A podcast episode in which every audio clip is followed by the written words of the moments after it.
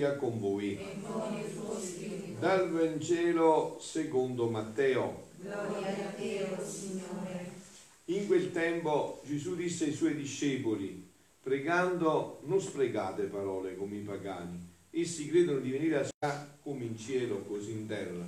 Dacci oggi il nostro pane quotidiano e rimetti a noi i nostri debiti come anche noi li rimettiamo ai nostri debitori e non abbandonarci alla tentazione, ma liberaci dal male. Se voi infatti perdonerete agli altri le loro colpe, il Padre vostro che è nei cieli perdonerà anche a voi. Ma se voi non perdonerete agli altri, neppure il Padre vostro perdonerà le vostre colpe. Parola del Signore.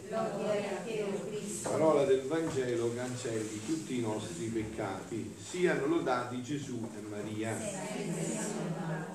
Certo, siamo in questi primi passi di questo tempo di grazia speciale, ne abbiamo già parlato di questo tempo della Quaresima e abbiamo detto che questo è un tempo di penitenza nel senso giusto del termine, cioè che quando la Chiesa ci invita alla penitenza, ci invita alla gioia, ci dice togliete tutto quello che vi toglie la gioia e prendete solo quello che rimane per la vera gioia. Questo è il vero senso della penitenza. No? Toglietevi dagli inganni di una falsa gioia e ritornate nello splendore della vera gioia. Quindi questo è il punto fondante quaresimale. E stasera c'è la preghiera modello di questo, no?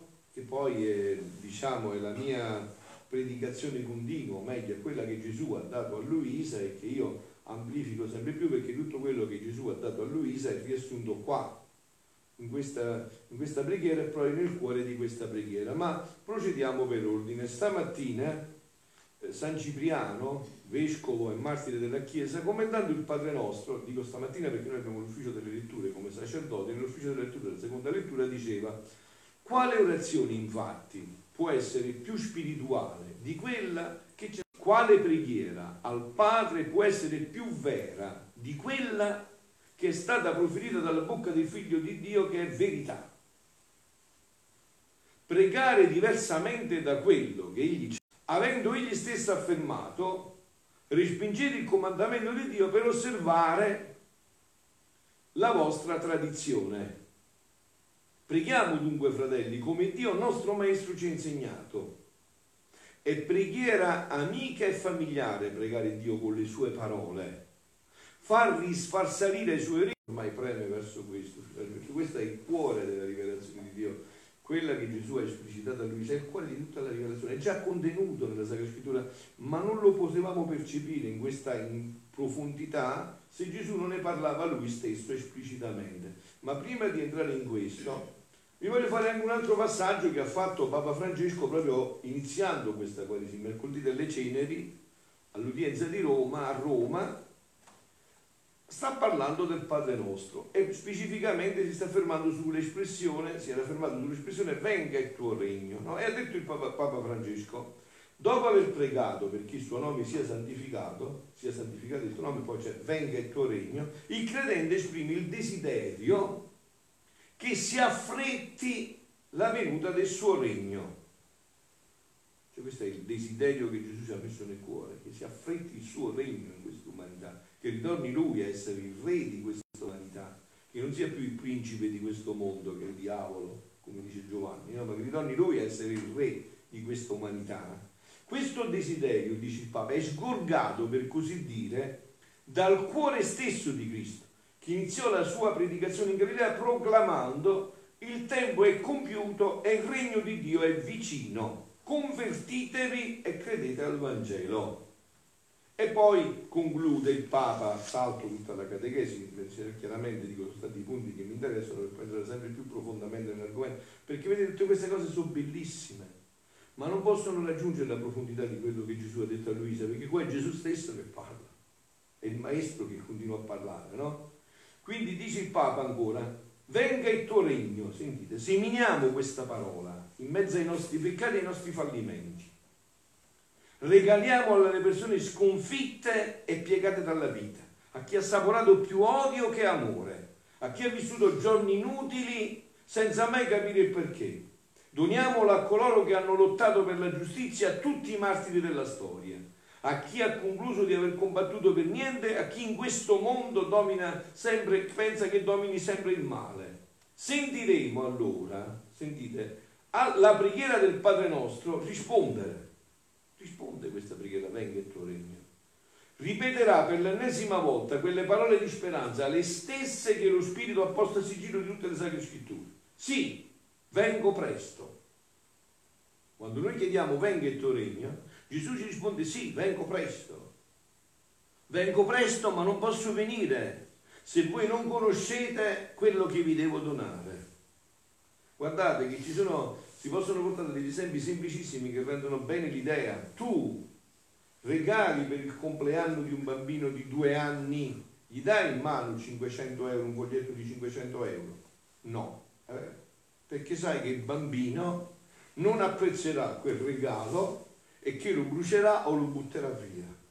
E se invece ti regali una cosa che vale molto di meno, un giocattolino piccolo così, sarà contento perché non sa la differenza tra un giocattolino piccolo così e 500 euro. Se lui sapesse la differenza, prenderebbe 500 euro, sa che quel regalino costa un euro e quindi gli resterebbero ancora 499 euro. Ma non lo sa perché non lo conosce. E se voi non conoscete questo regno, non potete chiedere questo, perché non conoscete che cosa c'è da chiedere. Io vi ho detto che in un, riassumendo questa espressione, ma adesso ci entriamo con un brano proprio, no? riassumendo questa espressione, quello che dice il Papa significa che se viene questo regno, cesseranno tutti i mali e ritorneranno tutti i beni. Se torna questo regno, cesseranno tutti i mali e torneranno tutti i beni. Ma bisogna conoscere tutto questo. Quindi dice sì, vengo presto, questa è la risposta del Signore, vengo presto, amen. E la Chiesa del Signore risponde, vieni Signore Gesù, venga il tuo regno, dice il Papa, è come dire, vieni Signore Gesù. E Gesù dice, vengo presto, vengo presto. E Papa continua, e quando preghiamo il Padre nostro, diciamo sempre, venga il tuo regno, per sentire nel cuore, sì, vengo e vengo presto. Bene, adesso però vi ho detto, entriamoci nel cuore un po' più profondamente, eh? Voi sapete che ormai sono dieci anni che faccio ritiri solo su questo, parlo solo di questo, avete visto che stanno venendo qua tanti gruppi, l'altro giorno avete visto ci sono venute persone da Taranto, adesso andrò a Bari facendo questo grande sacrificio qualche giorno proprio per parlare di questo, perché ormai questo è il punto che, capito questo, si comprende che cosa vuole dire Gesù e perché questa preghiera è il fondamento di tutte le preghiere. Sentite cosa dice Gesù in questo brano del 14 aprile del 1923, di cui io prendo solo un pezzo perché è bellissimo, ma avrei qua tutta la notte per dirvi tutto il brano e questo brano, insomma, no? dice ora che muoveva a pregare e sospirare, in, ora dice, eh, Gesù sta parlando, no? sta dicendo che cosa muoveva il popolo ebreo a pregare a sospirare e a non crollare nonostante tante prove e tante difficoltà, che aspettavano il Messia aspettavano che veniva il Salvatore. E poi hanno sbagliato a capire, ecco perché è importante conoscere, come doveva venire il Salvatore. Loro pensavano che doveva venire trionfante e invece se lo sono visti in croce, quindi hanno perso, non hanno capito niente. Ma questo è un altro paio di maniche, però loro desideravano che venisse il Redentore, il Salvatore, e questo sosteneva la loro preghiera. Cosa? Quindi dice Gesù, riprende il brano da questo, eh, la promessa del futuro Messia. Questa promessa era come il germe di tante suppliche e lacrime. Se non ci fosse stata questa promessa, nessuno si sarebbe dato pensiero, nessuno avrebbe sperato salvezza. Ma c'era questa promessa. C'era la promessa che Dio doveva farsi uomo. Come adesso c'è la promessa che Dio che si è fatto uomo deve ridare il suo regno all'umanità. L'altra promessa fiat voluntas tua, sicut in cielo ed in terra. Adveniat regno venga il tuo regno, sia fatta la tua volontà, come in cielo così in terra. Allora dice, ora figlia mia, dice a Luisa, veniamo alla mia volontà, cioè a questo. Credi tu che sia una santità come le altre santità? Un bene, una grazia quasi pari alle altre che ho fatto per tanti secoli agli altri santi e a tutta la Chiesa? E questo è un parlare chiarissimo, che pure un bambino dell'asilo capisce. Non è che, cioè, parlare chiaro di Gesù, no? Dice, sta dicendo, credi tu che sia una grazia come tante altre che ho fatto in tanti secoli nella Chiesa? No, no, no. Qui si tratta di un'epoca nuova. Capito? Un'epoca nuova. Se no non si capisce perché la Madonna è qua 40 anni. Cioè poi perdono la testa, non, non si può capire. Perché è un'epoca nuova di un bene che deve servire a tutte le generazioni. È un bene universale che deve servire a tutti, a tutte le generazioni. Come fu scelta Maria, il capolavoro dei capolavori, perché questo bene della redenzione servisse a tutte le generazioni, ma è necessario che tutto questo bene prima si accentri in una sola, come feci nella redenzione accentrato tutto nella mia mamma. Gesù fa così, Dio fa così, accentra tutto in un'anima, se è un bene universale, e poi quel bene viene diffuso a tutta l'umanità. Giacché Luisa è una come noi, aveva il peccato originale, che la Madonna ha vissuto solo questo, in questo regno, conosce solo questa vita, la vita di questo regno, ma già che noi potevamo trovare scuse e grazie. Gesù ha vissuto così perché è Dio, lei perché è immacolata, allora Gesù dice ok, allora vi do una creatura uguale a voi, col peccato originale, tale a quale a voi, quindi se l'ha vissuto lei perché non potete viverlo anche voi? E se con lei ho fatto la copia, non è molto più facile adesso fare le fotocopie, se con lei ho fatto l'originale, non è molto più facile adesso fare le fotocopie? e, da, e dargli la possibilità di entrare in questa vita. Quindi dice, vedi un po' come le cose vanno di fari passo. Per far venire la redenzione e disporre le anime a questo, feci la promessa del futuro Messia, cioè per redimerci, per toglierci dalla schiavitù del demonio con cui ci eravamo messi con il nostro peccato, perché il progetto originale di Dio era un altro, no? Che cosa ha fatto Gesù? diede la promessa attraverso i profeti che doveva venire lui, Dio, a liberare l'umanità. Dice quindi, per far venire l'attenzione e disporre le anime, a questo fece la promessa del futuro Messia, affinché con lo sperato non solo gli uomini si disponessero, ma potessero trovare anche essi nel futuro Redentore la loro salvezza. Cioè se io ti faccio sperare che viene il Salvatore che ti salverà, tu ti disponi e ti fai salvare. Ora per disporre le anime a vivere nel mio volere e metterle a parte dei beni che esso contiene e fare ritornare l'uomo sulla via della sua origine, perché vi ho detto questo è il progetto originario di Dio che sta in Genesi, è tutto scritto, questo è il progetto originario di Dio, questo è il vero progetto di Dio sull'uomo. E allora ora, per far ritornare l'uomo sulla via di origine, come da me fu creato, volli io pregare per primo, facendo risuonare la mia voce da un punto all'altro della terra fino all'alto dei cieli, dicendo, Padre nostro che sei nei cieli. Non dissi, papà mio, potevo dirlo, poteva dirlo, aveva tutto il titolo, non dissi padre mio, ma lo chiamai padre di tutta l'umana famiglia, per impegnarlo in ciò che dovevo soggiungere cioè non sei papà per me, anche per loro. Che tutti santifichino il tuo nome affinché venga il tuo regno e la tua volontà si faccia come in cielo così in terra. Era questo, udite cari, lo scopo della creazione. E io credevo al Padre che fosse compito. Il resto è tutto fumo che passa, passerà tutto.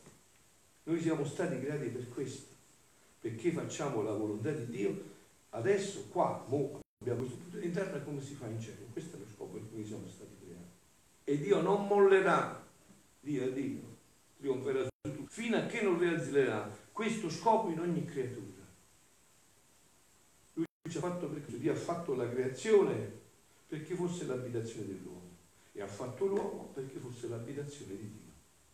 Quindi vuole questo, che si faccia la sua volontà in noi qua adesso in terra come si fa in cielo. Era questo lo scopo della creazione. E io chiedevo al Padre che fosse compiuto.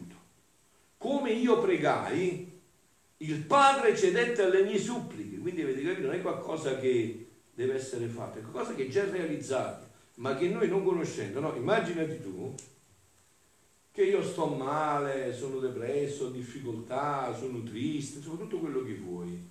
E esiste un luogo dove solo con l'entrarci tu guarisci da tutto, diventi felice, sei, però tu non conosci questo luogo e non conosci la strada per entrarci.